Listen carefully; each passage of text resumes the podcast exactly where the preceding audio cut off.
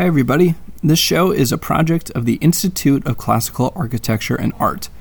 We've launched a new series of podcasts examining the relevance of the classical tradition today, and this is the next episode of our debut miniseries, Cities We Live In. We're excited to bring new topics to new audiences and want your feedback. Write to podcasts at classicist.org with your comments. This show is sponsored by Historical Concepts. You can find them online at historicalconcepts.com or on Instagram at historical concepts.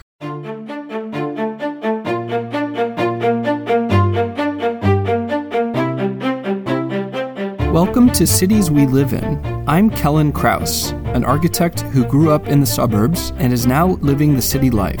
Each time I return home, I think about what lessons can be applied from a traditional walkable city to car oriented developments. On this show, I'll travel from city to city with two fellow architects and urbanists. Hi, my name is Rodrigo Bollat Montenegro. And I am Anthony Kataniak. We'll meet up with friends who can tell us all about what it's like to live in their city. In this episode, we visit Milwaukee, Wisconsin.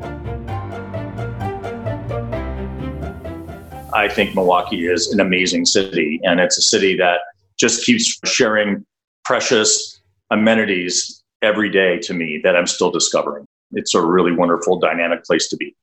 That's Wade Weissmann, a traditional architect with offices throughout the country, including right where he grew up in Milwaukee. You can see some of Wade's work in his newly released book, Heirloom Houses The Architecture of Wade Weissmann. I grew up in Milwaukee, Wisconsin, where the headquarters of my now practice is located.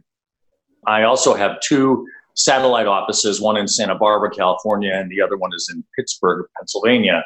And those three offices give us an opportunity to work in various areas around the country. But our headquarters in Milwaukee is still our main office.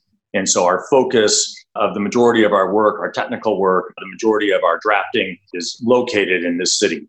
I grew up here and spent a lot of my life here, went to my undergraduate program here, because it didn't develop on such a grand scale as Chicago did or other urban areas, it never really became statistically a place where big box operators and huge national chains ended up taking up all the retail and the restaurants and things. One of the things I love most about Milwaukee is that ever since I was a kid, there's still little tiny gourmet ethnic grocers there are still restaurants that are now third generation. They never really got bought up by big corporations and the family just sold out and they became part of the community and now they're just part of the fabric. Even after I would leave for long periods of time, like when I went away to graduate school and started my first internships. And when I would come back here, the things I found so refreshing about it were wow, there are all of these things now that are icons in the city. And fourth generation grocer, where you walk in and all the fruit is polished by hand and everything is merchandised with that care and that heritage is so amazing to come back to. Those are the things that I usually introduce people to. I'll point out the Calatrava, I'll point out other significant pieces of architecture. But my favorite things are taking somebody to a restaurant that's been there since the 50s and hasn't changed. They still serve a great big cocktail in a tub served the way it was 50 years ago or 60 years ago now, in some cases, the best pizza that I know is wafer thin, absolutely amazing, cooked in the same ovens that they had since 1954 when they opened. You take people there, and there's just characters. The characters at the bar, the characters that are the servers, they're like right out of central casting. Those are the things that I think are so great. When you watch a movie, it's not about how fabulous the sets are decorated. Yeah. It's about personalities, right? Wade, one of the things that I found absolutely fascinating was the founding of Milwaukee and the three competing developers that ignored each other. It just blew my mind. And it just seems very entrepreneurial from the very beginning. Could you talk a little bit about the historic characters of all three neighborhoods and how eventually integrated into one whole city? it's kind of interesting, right? So there are different tribes that had settled here. The Menominee Valley, having long marshlands going into Lake Michigan, were great for rice and other things. Wild rice would grow there. And They lived off the land, but the first traders came through right after French exploration. And all of a sudden it became these little outposts. Well, it was nice because you could have access to Lake Michigan and there was shipping. As agriculture began to grow in Wisconsin and the West, it was easy to bring those products to the ports. You had Kilbourn Town and Juneau Town, and these little neighborhoods, they didn't want to line up their street grid. Juneau Town was slightly skewed and didn't line up with any of the street rhythm that Kilbourn Town had. Just because they weren't paying attention to each other, or because they were deliberately trying to make it difficult to communicate between the towns? They were essentially creating their own laws and they were cultivating their own sort of businesses. And they were also trying to keep the residents that were on one side or the other on those sides spend their mm. money. So mm. you go to the merchants there, your business is conducted there. If you don't have a bridge to get across the river, there's no boats or anything. And so sure. you wouldn't do that. So they were trying to essentially create autonomous little towns. Eventually, clearly, as the city began to grow and the need to have the bridges were there. So, Wade, I can relate a lot to what you're saying about Milwaukee being this family oriented, multi generational city. I grew up in Pittsburgh that has a similar blue collar background to Milwaukee. And I could really relate to the idea that there are these ethnic neighborhoods and ethnic businesses that have become part of the fabric of the city. And it's become very iconic, especially once you move away and you go back to arrive there and it's part of home to you. So I was just wondering if you could elaborate a little bit more on your family connections to Milwaukee and what that meant for you growing up. I'm really grateful to my father and my mother. My mother grew up here, and so she was much more connected to the social aspects of the city and the businesses and the things that I still utilize today, even though they've been there. When I first learned to drive, my mother would say, I want, want you to go to this store and get this. And I'm making pizza, so go to this place. He makes the best Italian sausage in town. She knew where all those things were, and I became very familiar with it. But my father, being a creative, he showed me the inner beauty of the things that were here, the physical beauty, and he practiced what he preached. My father came into a family that was very blue collar, very factory oriented. And he was an immigrant from Germany that came here in 1957 with his family they found a sponsor in Milwaukee. And then he arrived here and he was a very gifted artist. So he started a art studio here in the 60s doing photographic retouching and background art. Hmm. And he expanded to photography during the 1970s. He had a fine art gallery here. He was very entrepreneurial. And he was one of the first ones to go into the warehouse, take an entire floor, gut it, and created his first art gallery and this is in hmm. 67, I think. The same year, he bought an old cherry farm up in the Door Peninsula of Wisconsin and wanted to have a more natural outpost to inspire his creativity. And so when I was a kid, we used to drive up there most weekends. I literally absorbed like a sponge. Like on Sundays, sometimes when my parents would go out late on a Saturday, let my mom sleep in, my dad would say, Hey, come on, kids, let's go for a drive. And we never knew where we were going to go. It was mm-hmm. always a surprise. But one of the things he used to do is he would take us into the old industrial valley called the Menominee Valley in Milwaukee, where all the factories were. The Milwaukee Railroad had its car shops there. There were massive coal loaders that unloaded freighters full of coal and materials and things. All the abandoned cars were put into those compressors and they were stacked high. So there was this gritty side to Milwaukee that I kind of fell in love with. And to this day, I still want to use a lot of steel and rivets in my architecture. That's great. Milwaukee was the 10th largest city in the country in the 60s. Hmm. Vibrant, amazing businesses. It had sure. an incredible industrial base. It was kind of the tool and die shops of the states. German heritage with precision mm-hmm. mechanical mm-hmm. backgrounds. And breweries um, too, right? Breweries, yes, exactly. One of the things that I find fascinating about breweries specifically, and you see this in Europe and even in Guatemala, actually, the breweries founded in the 19th century, perhaps early 20th century, they almost formed their small little towns. But looking at a map of Milwaukee, there were several breweries that would form their own little streets and the factory itself would incorporate into the city. Is that still the case now, or has it pretty much disappeared? The largest brewery in the world during the war was Schlitz. It was bigger than Anheuser-Busch, and it had an enormous campus on the north side of downtown. My father's studio was only about three blocks away from it. Hmm. It was at the sort of end of an industrial railroad corridor. And then the campus connected a little bit further north where they used to keep all the grain for brewing and the hops. They had this huge railroad switch yard that would literally bring all of the raw materials down into the brewery. And that was probably a 15 block campus. Hmm. Well, it was sold to Stroh's and dismantled. And so all the buildings were completely rehabilitated. And now it's become this fantastic entrepreneurial business park. Same thing with oh, Pabst. Nice. Pabst had another campus up the hill from there that also was a massive campus where they made Pabst Blue Ribbon. Still made, but it's just not made there anymore. And then Gettelman was another one, and Blatz was another one. So the city had these amazing little industrial complexes. Some were very urban, close to residential neighborhoods, so they were very tight. And some were a little more sprawling, like Schlitz, because it was the biggest and it had to have its own transportation network. Hmm. So it's really interesting that when these places change hands or are sold, what happens to the heritage architecture there? And those spaces are amazing. I mean, they had their own power plant. You walk in and it's eight stories of raw brick and steel and trusses wow. and smokestacks made of steel. And it's just, it's incredible. Yeah, sounds it.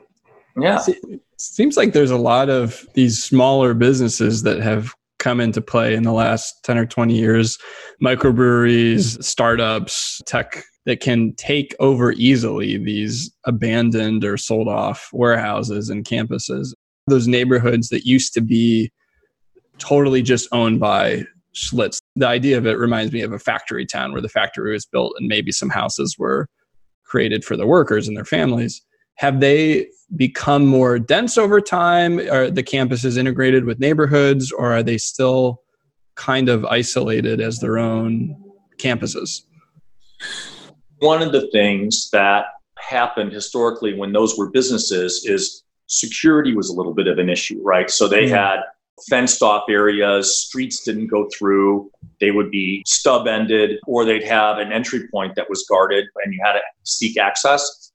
So, one of the things that happens when, like Pabst Brewing went out of business, it was bought by a developer. One of the first things it did was start to open it up into the street grid so that there was more circulation into it and through it. And that, that also becomes a little more thriving. And it was at used to be a major interchange. Now it's become this thriving little area. The really beautiful historic buildings, they had their own chapel, they had their own brew pub, they had these amazing little old buildings that were retained and saved.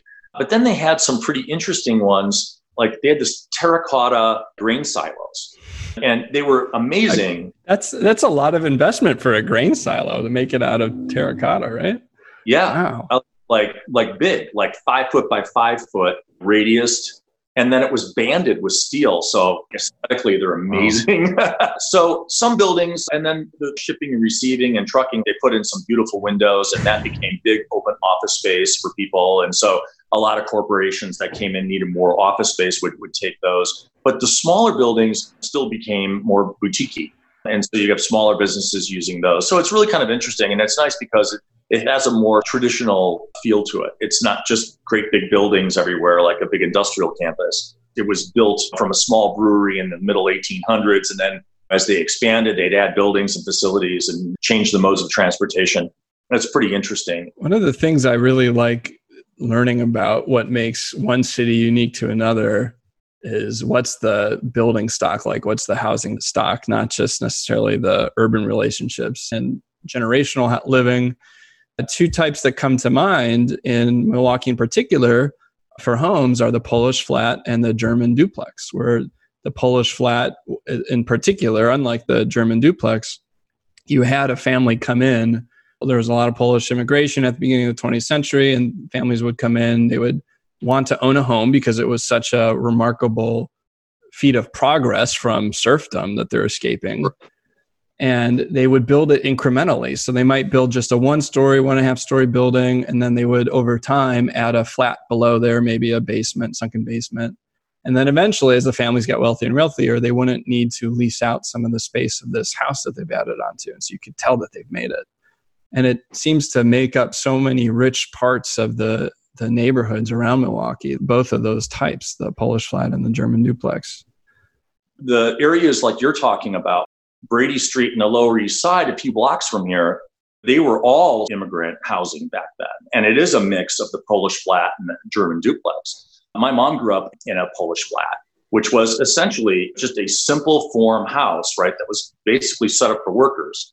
And they didn't have gardens, they had yards.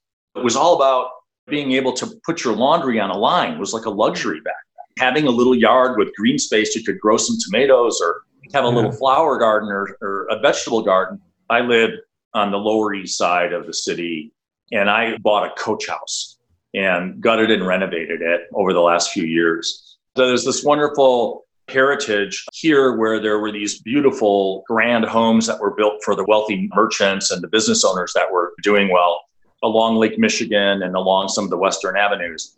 They were all built needing coach houses. They had horses and horse drawn vehicles. And there's this legacy of these amazing coach houses that are right behind all these mansions and large scale, more beautifully architectural design homes. But there's a utility about them. Their facades are elegant because they wanted to match the main residence, but there's a utility to them. And then over the years, there was an adaptive reuse. So there was less domestic help. They didn't need their own on site living arrangements. They didn't need a coachman to feed the horses and to take the gentleman down to his place of business in the day or to fancy events in the evening. I had really fun with this because it was kind of a clean slate. And I literally came in and reshaped the whole plan. But I kept a utility aesthetic to it. I used chicken wire glass in places and mm. a lot of steel and painted brick. I'm fascinated by utility architecture, whereas people may want the big showy house in the front. I kind of want the utility garage or coach house in the back.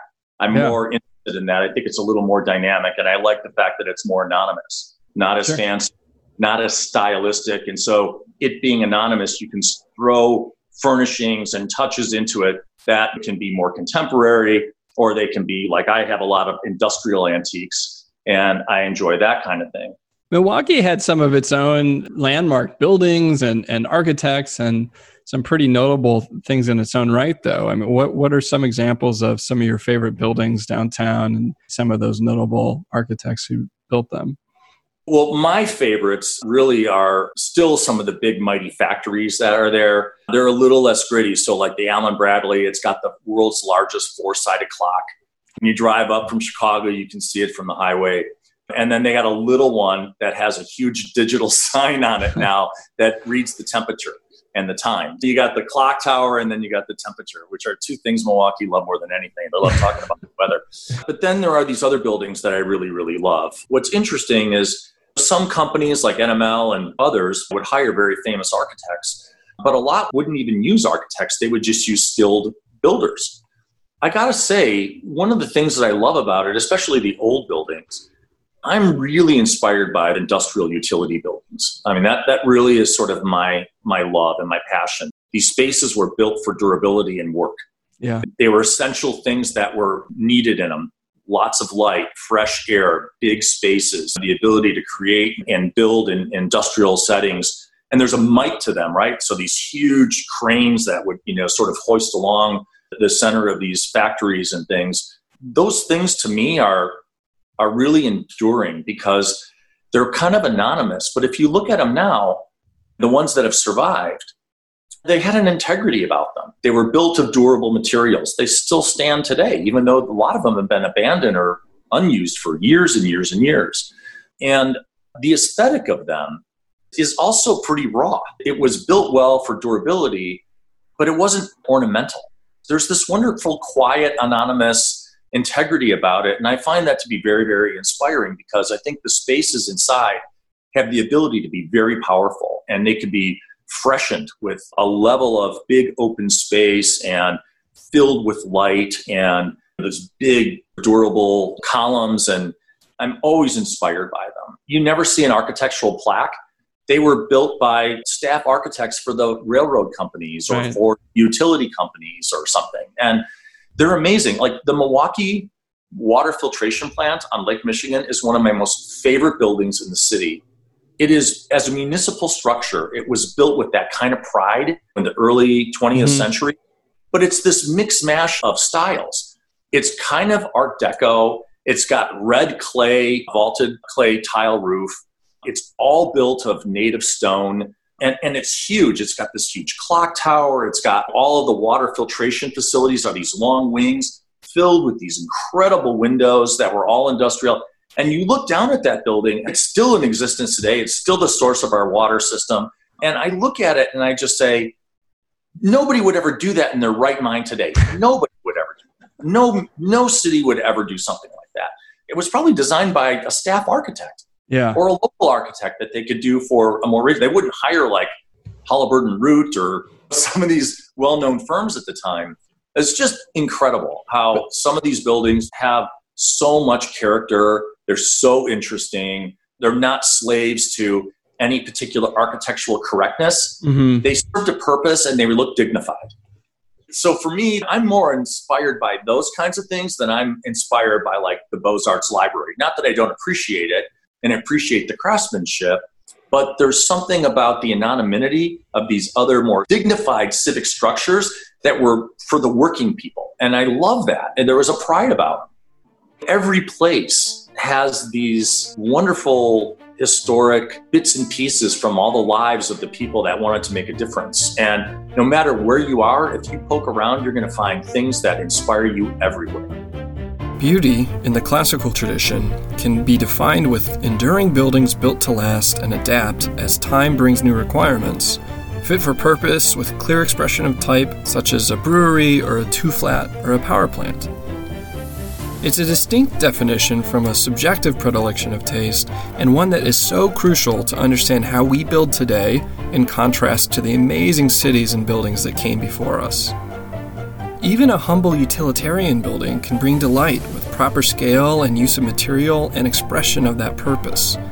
These buildings have set a stage for Milwaukee and then empower it to thrive with a shared appreciation for its neighborhoods, the crucial ingredients for an active community that its citizens actually participate in and appreciate what the city has to offer because of that backdrop. Milwaukee is a city we live in, vibrant and full of life. At Home is a production of the Institute of Classical Architecture and Art a national nonprofit promoting the practice, understanding, and appreciation of classical design. To become a member and learn about additional programming, visit classicist.org.